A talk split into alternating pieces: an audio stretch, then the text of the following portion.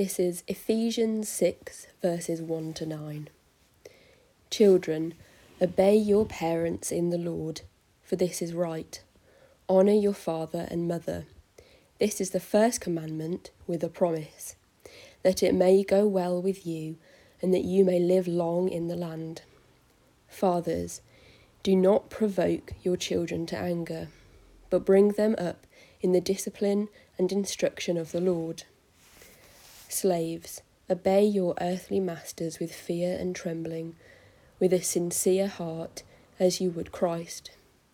Not by the way of eye service, as people pleasers, but as servants of Christ, doing the will of God from the heart, rendering service with a good will as to the Lord and not to man, knowing that whatever good anyone does, this he will receive back from the Lord, whether he is a slave or free. Masters, do the same to them, and stop your threatening, knowing that he who is both their master and yours is in heaven, and that there is no partiality with him.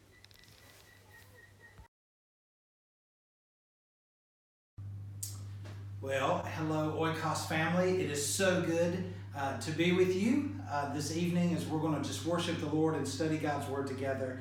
And um, wow, we are so excited to be back in Birmingham. I'm here in the cafe uh, with Kayla, who's behind the camera. And um, ah, it is so good to, uh, to be back. As, as soon as we walked into the cafe uh, this afternoon, we're just like, ah, it just feels good to be home. Uh, we were supposed to be gone for six months, and six months turned into almost nine months for loads of different reasons. Um, thank you so much for your prayers for our family, for your words of encouragement while we were away.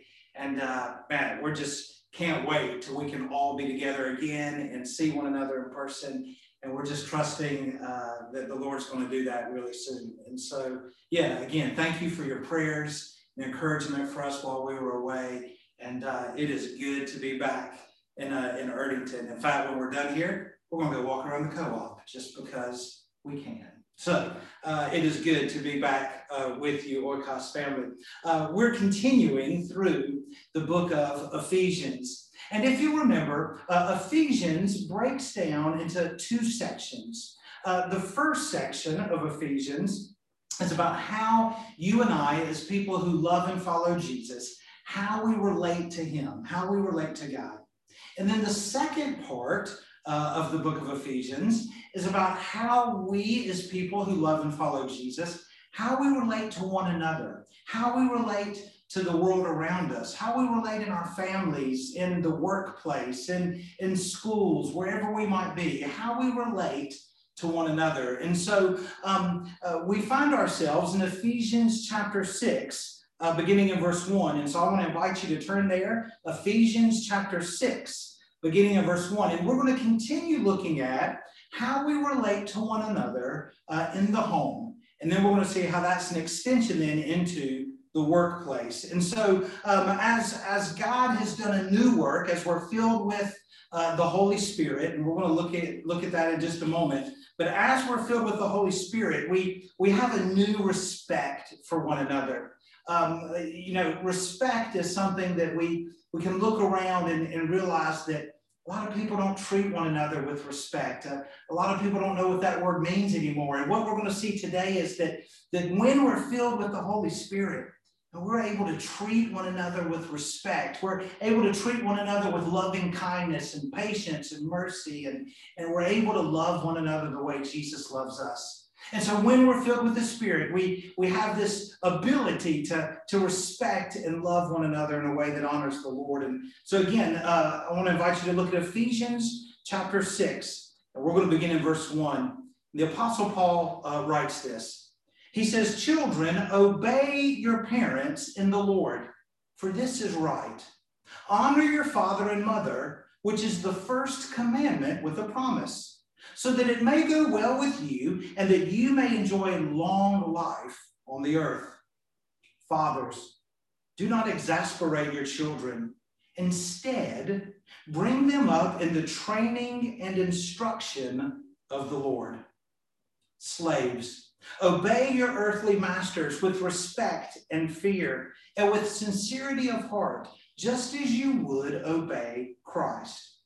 Obey them not only to win their favor when their eye is on you, but as slaves of Christ, doing the will of God from your heart. Serve wholeheartedly, as if you were serving the Lord and not people, because you know that the Lord will reward each one for whatever good they do, whether they are slave or free. And masters, treat your slaves in the same way. Do not threaten them, since you know that he who is both their master and yours is in heaven, and there is no favoritism with him. Let's pray together. Yeah, Lord Jesus, we just love you and uh, we just thank you for your word. And Lord, we thank you that when we are filled with your Holy Spirit, that we are transformed, that we are changed, and that we can uh, love one another and respect one another and serve one another in a way, Lord, that honors you and honors your church. And so, Lord, we just pray in these next few moments as we study your word. Lord, we ask that by your Holy Spirit that you would uh, open our minds and give us understanding. Lord, we pray that by your Holy Spirit you would soften our hearts, that we might hear your word and be changed by it. And so speak to us now, your people, we humbly ask in Jesus' name. Amen. Uh, we want to kind of pivot back to where we were a few weeks ago, and, and that is this idea of being filled with the Holy Spirit. And if you'll remember a couple of weeks ago, we saw that uh, chapter 5, verse 18, is a key verse in the book of Ephesians. And it, if you remember, it says this Do not get drunk with wine, which leads to debauchery, but instead be filled with the Holy Spirit. And, and we spent some time looking at how this idea of being filled with the Holy Spirit is key to, to doing the will of God, to being the people that God has called us to be. And if I remember, I think I used the example of a battery that uh, the, the car we had in America, we went out to go on a, a family fun day and, and the car battery was dead. And just this idea that spiritually, uh, we, we run on batteries, you might say, and, and we have to be charged up. We have to be filled, charged with the Holy Spirit. And so uh, Ephesians 5.18 then is critical because what he's going to say is this. Remember, he's going to say, so this is how husbands are to live, this is how wives are to live, parents, children, employers, employees. He, he's going to get into all these relational dynamics, but the key, the key is verse 18, chapter 5.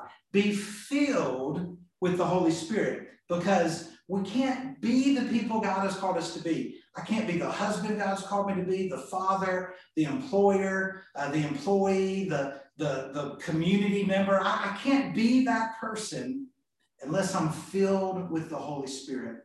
Uh, because in my flesh, I, am not loving, I'm, I'm not patient, I'm, I'm not kind. That's not who I am in my flesh. And, and so it has to be Jesus alive in me, uh, the, the filling of the Holy Spirit.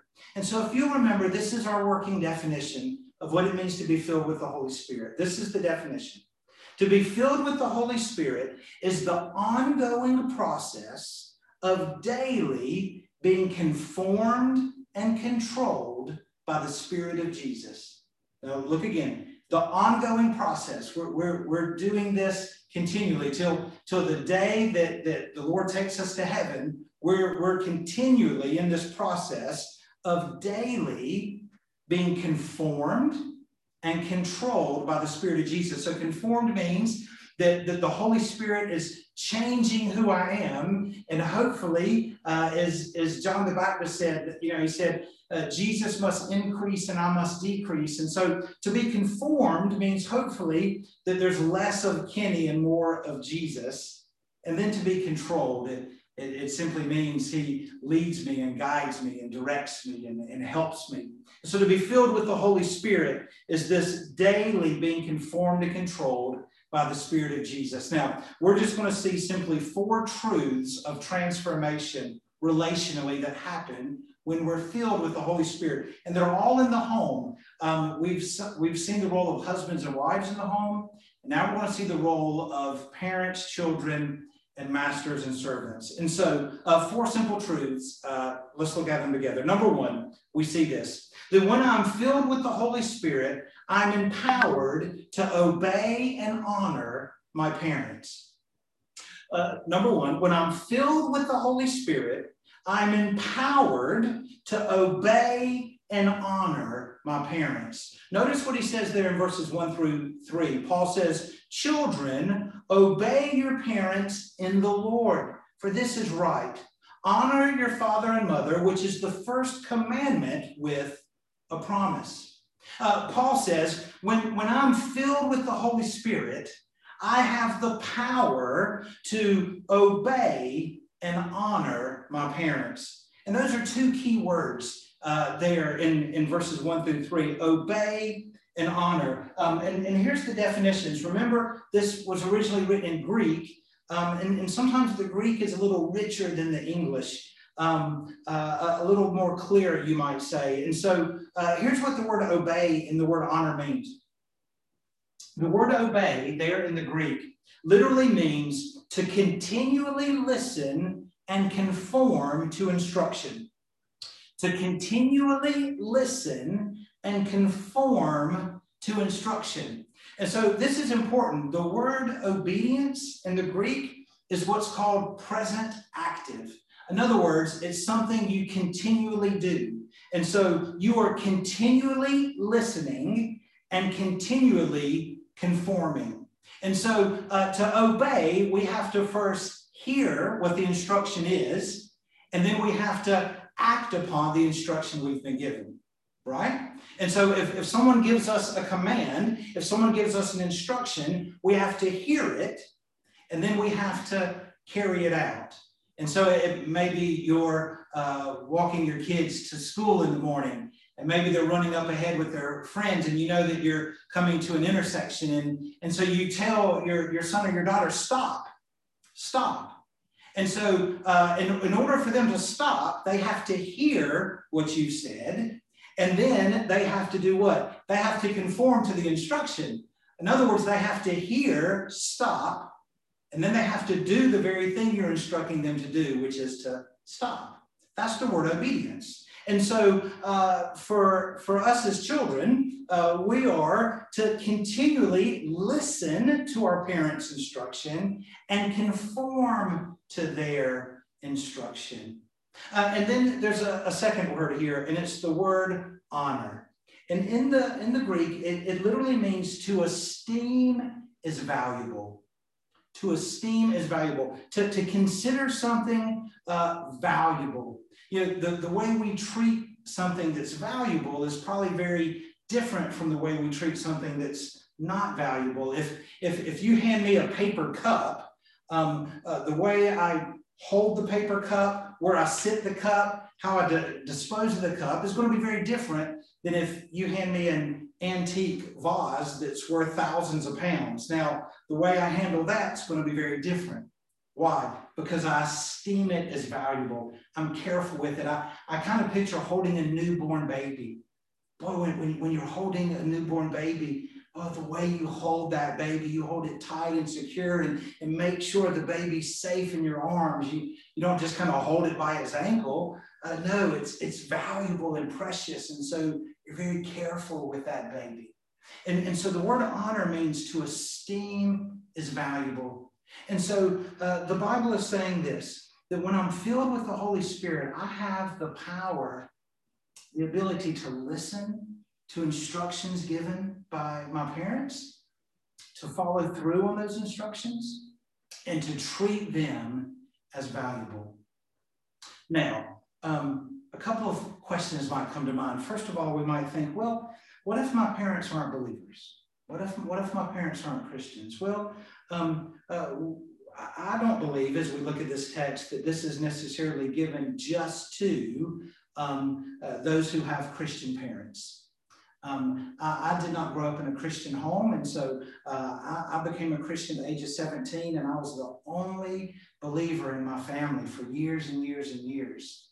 Um, and, and so, uh, did I still need to obey and honor my parents? And the answer is yes, um, for a couple of reasons. First of all, is um, uh, I believe the Bible teaches God has innately put um, the ability for, for parents, for mothers and fathers to love and care for their children. Now, listen, we, we know that the, the news always has horrific stories about parents who have neglected their children and chosen to harm their children. And that, that is a result of sinfulness. But what we see in scripture is when a parent does that, and I think Romans chapter 1 even alludes to this, it goes against the very nature, the very created order that God has made.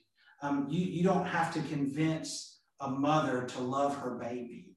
Like it doesn't matter whether a Christian or not a Christian. You, you don't have to convince that mother to love that baby. Um, God has created the world in such an order that it is in that mother. And so, so again, when, when a parent chooses to harm or neglect a child, it, it actually goes against the common grace that God has placed in them. And so uh, I say that to say that that um, uh, I know a lot of parents who, um, from just the standpoint of uh, not harming their children, they're good parents. They just don't know the Lord, and so spiritually, they're not bringing up their their child uh, the way the Bible wants them to. But man, do they love their child? Do they care for their child? Course they do when, when they tell their child to stop and not cross the road, it's every bit as, as much of uh, an act of love as it is when a Christian parent does. And, and so uh, what I realized was that, that, you know what, even if my parents weren't Christians, even if your parents weren't Christians, we need to obey them. Uh, but also we need to honor them. We need to honor them. And, and what I discovered is this, in fact, um, maybe you're the only Christian, your parents are not one of the best testimonies you can have for your parents, one of the best gospel witnesses you can have is obeying them and honoring them. Um, obeying them and honoring them is, is a testimony, it's an evangelistic tool that God has given you. Um, second question is this. Um, so, what if my parents ask me to do something that's wrong? Or what if my parents are harming me do I have to obey them and honor them? And I believe that the clear teaching of Scripture is no. Um, so I, I want to make sure that's really clear that, that if, if you have a parent or an adult in your life and they are harming you and they are hurting you, um, if, if, if you, you have been or are being abused physically, emotionally, um, I, I, don't believe this means you have to stay. In fact, I believe it honors God for you to get help and for you to get out of that situation. So I want to make sure that we understand that. Um, and so again, that that that is not what Paul has in mind here. So Paul is not saying you have to do whatever your parents say. End of discussion. I think the Bible is pretty clear that if, if a parent is harming a child, that that, that child uh, needs to get help. It needs to be protected. Um, and, and also, if we're ever instructed to do things that go against the Word of God, then it, it, it's more important to honor the scripture than it is to honor a person. And so um, I know those are common questions, and so I, I, hope that helps. Now, here's the thing I think for 99.9% of most of us, our trouble listening and obeying is not because we have bad parents, it's because we don't really want to do what they're telling us to do, right? Can we be honest? And so it's usually like a typical teenager is not like, oh, my parents, they're asking me to rob a bank. No, it's probably like they're telling me to do my homework, right? And, and so um, sometimes it's hard. Sometimes it's hard to, to obey. Sometimes maybe we think mom and dad are a little old fashioned or they're a little out of touch. But here's the thing uh, when we're filled with the Holy Spirit, we can do it. When we're filled with the Holy Spirit, we can hear what our mom or our dad our grandparents, whoever care for us, we can hear what they're saying. And even when we're like, oh, I really don't want to do that, but you know what? I'm going to do it because I, I value them and it honors them.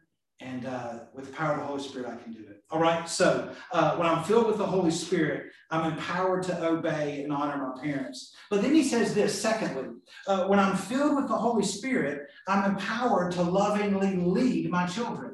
When I'm filled with the Holy Spirit, I'm empowered to lovingly lead my children. Look at verse 4. He says this Fathers, do not provoke your children to anger, but bring them up in the discipline and instruction of the Lord. And so, first, he says, when we're filled with the Holy Spirit, we can be children who listen and follow and honor uh, our, our, our mom or dad or nan grandpa, whoever it might be. But secondly, he then talks to us as parents and, and specifically fathers. And he says, uh, Fathers, uh, look what he says, verse 4 Fathers, do not pro- provoke your children to anger, but bring them up in the discipline and instruction of the Lord. Fathers, do not provoke your children to anger, but bring them up in the discipline and instruction of the Lord. Um, and he uses four key, uh, three key words here. And let's again, let's see what they mean. Uh, and as, as we kind of unpack them, the three words are provoke, discipline, and instruction. Excuse me. And so he says, first of all, fathers, do not provoke your children to anger. And that word provoke means to rouse to wrath.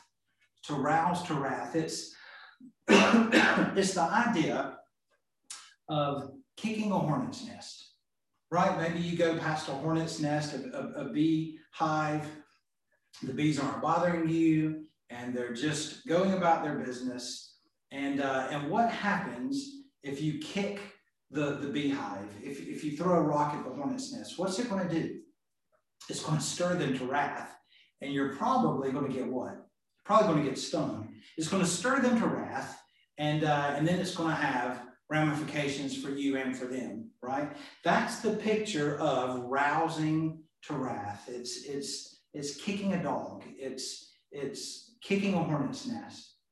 And, and, and unfortunately, I, I, I've been around parents who, who sometimes do that, and maybe they're doing it in jest, not realizing that they're actually creating anger in their child.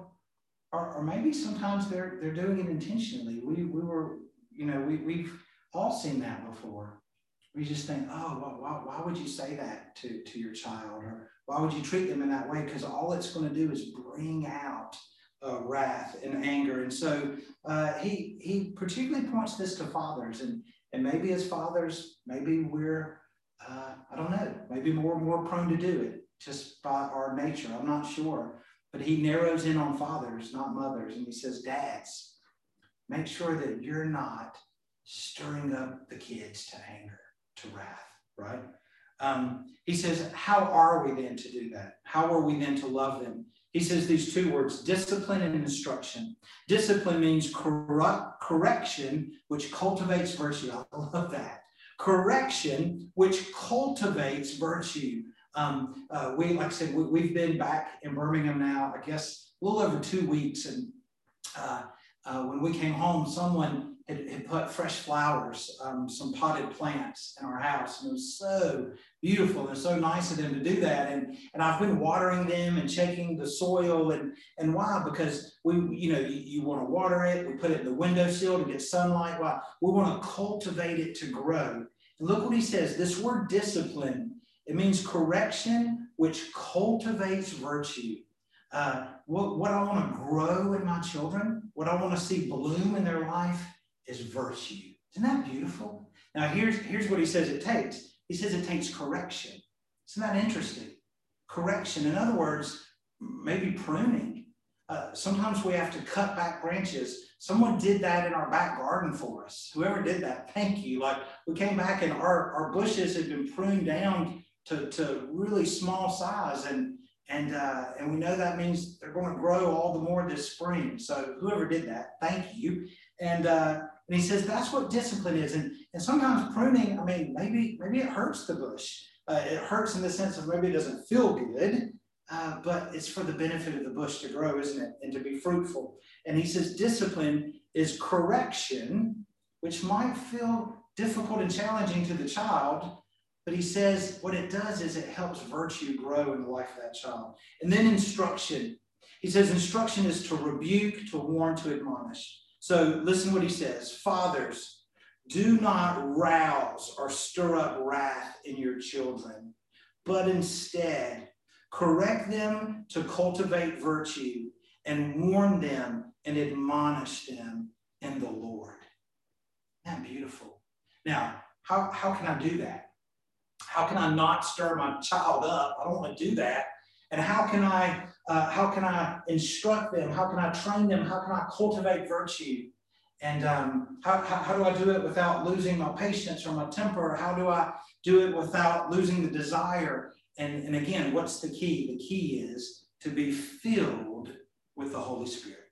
When I'm filled with the Holy Spirit, I can do it. And particularly uh, the discipline instruction, isn't it funny? He directs towards fathers about don't stir up wrath, but then this idea of discipline instruction, he also instructs to dads. And, um, and, and so it, it's key that we're, uh, we're leading and pruning our children in a way that's cultivating virtue in them and that's honoring the Lord Jesus. Um, uh, one of my heroes in the faith is Susanna Wesley. Uh, Susanna Wesley was the mother of John and Charles Wesley. She had 19 children and an amazing woman of God. I'm, just about to start a biography about her. And uh, this is something she said about this idea of discipline and instruction. Look at this. It's, it's an amazing quote. This is what she says 19 children, two of them, the founders of the Methodist Church. And this is what she says The parent who studies to subdue self will in his child works together with God in the renewing and saving of a soul. The parent who indulges it does the devil's work, makes religion impractical, salvation unattainable, and does all that in him lies to damn his child, soul and body, forever. Uh, Susanna Wesley knew that sometimes discipline and instruction might feel harsh, but actually was an act of grace, an act of love. When we're filled with the Holy Spirit, we're empowered to obey and honor our parents. We're empowered uh, to lovingly lead our children. And then, uh, very quickly, uh, number three, we see this. When I'm filled with the Holy Spirit, I'm empowered to be a hardworking, obedient employee. When I'm filled with the Holy Spirit, I'm empowered to be a hardworking, obedient employee. And in verses five through eight, he uses these three key phrases. He says, Obey with a sincere heart and with goodwill. Now, uh, why would this be written in this context of the home? Well, um, uh, in, in that culture, it's estimated that in the Roman Empire, which is when this was written, that the Roman Empire, there were around 90 million slaves. 90 million slaves, but very different from what we might think of when we think of, for example, like uh, the southern United States in, in the 1800s. Very different from that. Um, uh, slaves in the Roman Empire could be doctors, uh, they could be uh, accountants, they could be farmers, they could be house helpers, a whole host of different trades. And oftentimes they would live in the home with the family. They were considered part of the family. And so that's why Paul includes them in the section to husbands and wives and parents and children. Uh, now he talks about servants, slaves, because they would be part of the family. And, and this is what he says. Um, he, he says that slaves uh, were to, to obey with a sincere heart and goodwill. Um, now, again, we, we might have some questions. One might be, well, well, well, what does the Bible say about slavery? And, and we easily could do a whole sermon just on this section of, of the masters and, and the slaves. Uh, this much we know. Um, uh, the Bible does not um, condone it, um, but the Bible does regulate it. So, in other words, the Bible says if slavery exists, this is regulations for it. So in the Old Testament, um, when, when you read through like the book of Deuteronomy, the book of Numbers, it's very clear that, uh, that, that God cared about slaves. Remember, the people of God were slaves in Egypt for hundreds of years. And so God had a heart for slaves. And so he had rules, for example, if a slave escaped, and came to a town in Israel, uh, he tells them they're, they're not allowed to return the slave to the slave owner. And so the Jewish people could not return a slave to a slave owner. If a Jewish person had a slave, after seven years, they had to release the slave and give the slave food, clothing, and cattle and send them on their way. And so it, becomes pretty clear that God's view of, of slavery is radically different than, than what that ancient culture knew of. When we get to the New Testament, um, we're going to see that the gospel changes the dynamic of slavery. And, and let me say, by the way, when we look at modern times, any, any movement in the, in the West, any movement to eradicate slavery, um, anything like that has always been led by Christians. When, when you look at the end of the slave trade uh, in the United Kingdom, it was led by men and women who loved Jesus and believed the gospel. When you look at the abolitionist movement in the United States in uh, the mid 1800s, always led by men and women who loved Jesus. Uh, wherever there has been abolition, where there has been the setting free of slavery, the gospel has always been a part of it historically. So I think that that shows us the heart of God. So let's look at this then, not from the role of, of slave and master, but let's think of this in terms of employment. And so, as an employee, if, if you work, you know, where, wherever you work, if you have an employer, you have a boss, right? You're an employee. What type of employee are you to be? And look what he says here. We are to be an employee who obeys, which means what? Here, here we are again to continually listen, remember, and conform to instruction, same word. We're to be uh, employees with a sincere heart. Look, we're honest not self seeking, without hypocrisy. And finally, we're employees of goodwill, kindness, and cheerfulness. Kindness and cheerfulness. Wherever you work, whoever you work for, this is the kind of employee God wants you to be. And here's the beautiful thing about it He can empower you with His Holy Spirit to help you be the employee that He calls you to be. The employee calls me to be. You say, but Kenny, you, you don't know my boss. Well, I don't have to know your boss. The Lord knows your boss. And He can empower you with the Holy Spirit to be this kind of employee. Now, can you imagine a company filled with people like this? Can you imagine a company filled with, uh, with employees who are honest? Can you imagine a company, uh, a school, a business? Can you imagine a place filled with employees who are not self seeking, who are without hypocrisy? Can you imagine working at a place where people chose kindness and cheerfulness over um, gossip and anger and meanness? Excuse me. And he says, for you and I, that's the kind of employee that we are to be. We want to be the employee who only has words of kindness and cheerfulness. We want to be the kind of employee who doesn't say one thing but do another. We don't want to be the kind of employee that works hard when uh, when our team leader, our supervisor is watching, but when they leave the room, we slack off. We don't want to be the kind of employee who says, "Well, yeah, but you know what? I, will I'll just I'll just take that pen home. I'll, I'll just I'll just nick that because you know that this company makes enough money already." No, no, no, no. That's not who we're called to be. And and don't miss what he says here in verse seven, guys. He says, "Serve wholeheartedly." As if you were serving the Lord, not people. Do you know what? If, if you're a teacher, you're teaching for Jesus, not for your school. Do you know what? If, if you work for the NHS, you're, you're, you're caring for people, you're caring for Jesus. Do you know what? If, if, if, you, if you work in construction, you're building for Jesus. He is the one we work for. He is the one we serve. And at the end of the day, one day when we stand before Him in heaven, He's the one we want to hear say, Well done, good and faithful servant. Well done, good and faithful servant. Listen, we, we, we may not get the accolades this side of heaven, but what better accolade is there than the Lord Jesus saying, Job well done? You say, Oh, but Kenny, where I work, it's so hard, it's so difficult. Hey, listen, I, I, I don't doubt it. Uh, but, but here's what I know when you're filled with the Holy Spirit, He can conform you and He can change you and He can empower you to be the employee that God's called you to be. Lastly, we see this. Number four. When I'm filled with the Holy Spirit, not only am I empowered to be a hardworking, obedient employee, but fourthly, when I'm filled with the Holy Spirit, I'm empowered to be a kind, servant hearted employer. A kind, servant hearted employer. Maybe you're not an employer. Maybe you don't own your own company, but maybe you're a team leader. Maybe you're a supervisor. Maybe you're in a position of authority in your place of work. And can I say that, that, is, a, that is an opportunity for the gospel, isn't it? And look what he says here.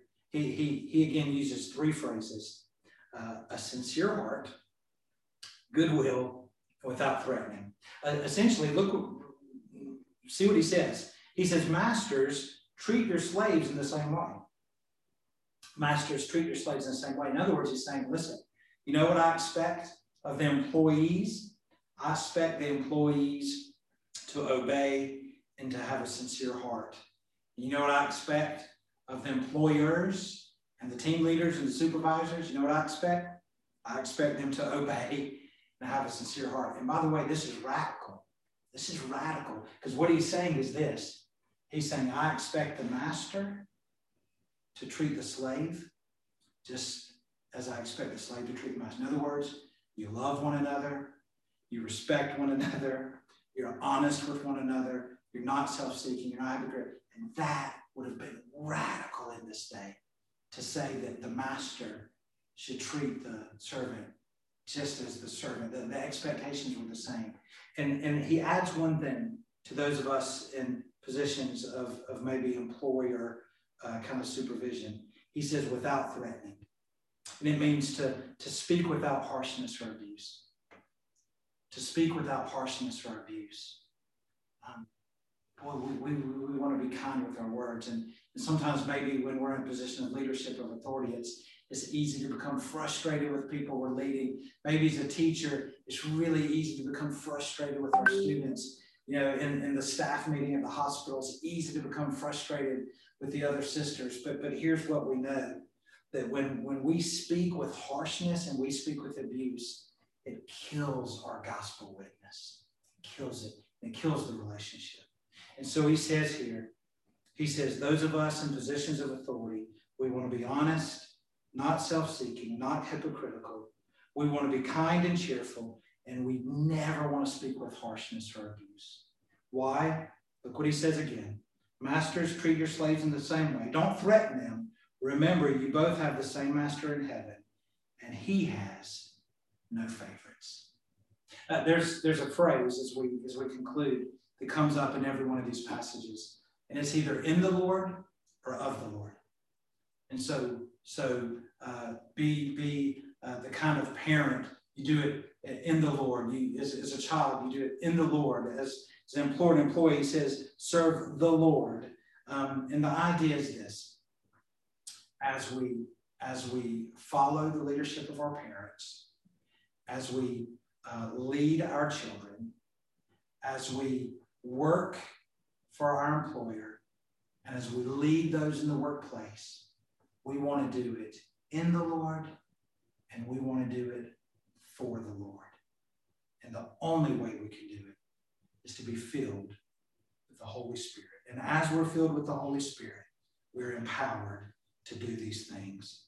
And remember what we said multiple times. How are we filled with the Holy Spirit? Remember, swap. Surrender to God's word and will. Wait on God in prayer. Avoid sin and unrighteousness. Pursue the promptings of the Holy Spirit. As we daily do those things, we're filled with the Holy Spirit and we can be the people that God's called us to be. Let me pray for us. Lord Jesus, we love you. We praise you. We thank you for your word. Jesus, even, even now, as, as I just look at this, this passage, I'm just overwhelmed with the sense that I can't do any of these things. I, I can't be the son that I need to be. I can't be the dad that I need to be. Uh, I, I can't uh, be the employee or the team leader that I need to be. And I desperately need, Holy Spirit, for you to fill me, to empower me, and to work in and through me. And so, uh, Lord, would you create in us a hunger and thirst for righteousness? Would you create a desire in us every day to be filled with your Holy Spirit, that we would surrender to your word and will, that that we would wait on you in prayer, that we would uh, avoid sin and unrighteousness, and that we would pursue your promptings, Holy Spirit, daily, that we might be empowered to be the people you've called us to be. For your glory and for our good, we pray in Jesus' name. Amen. Thank you.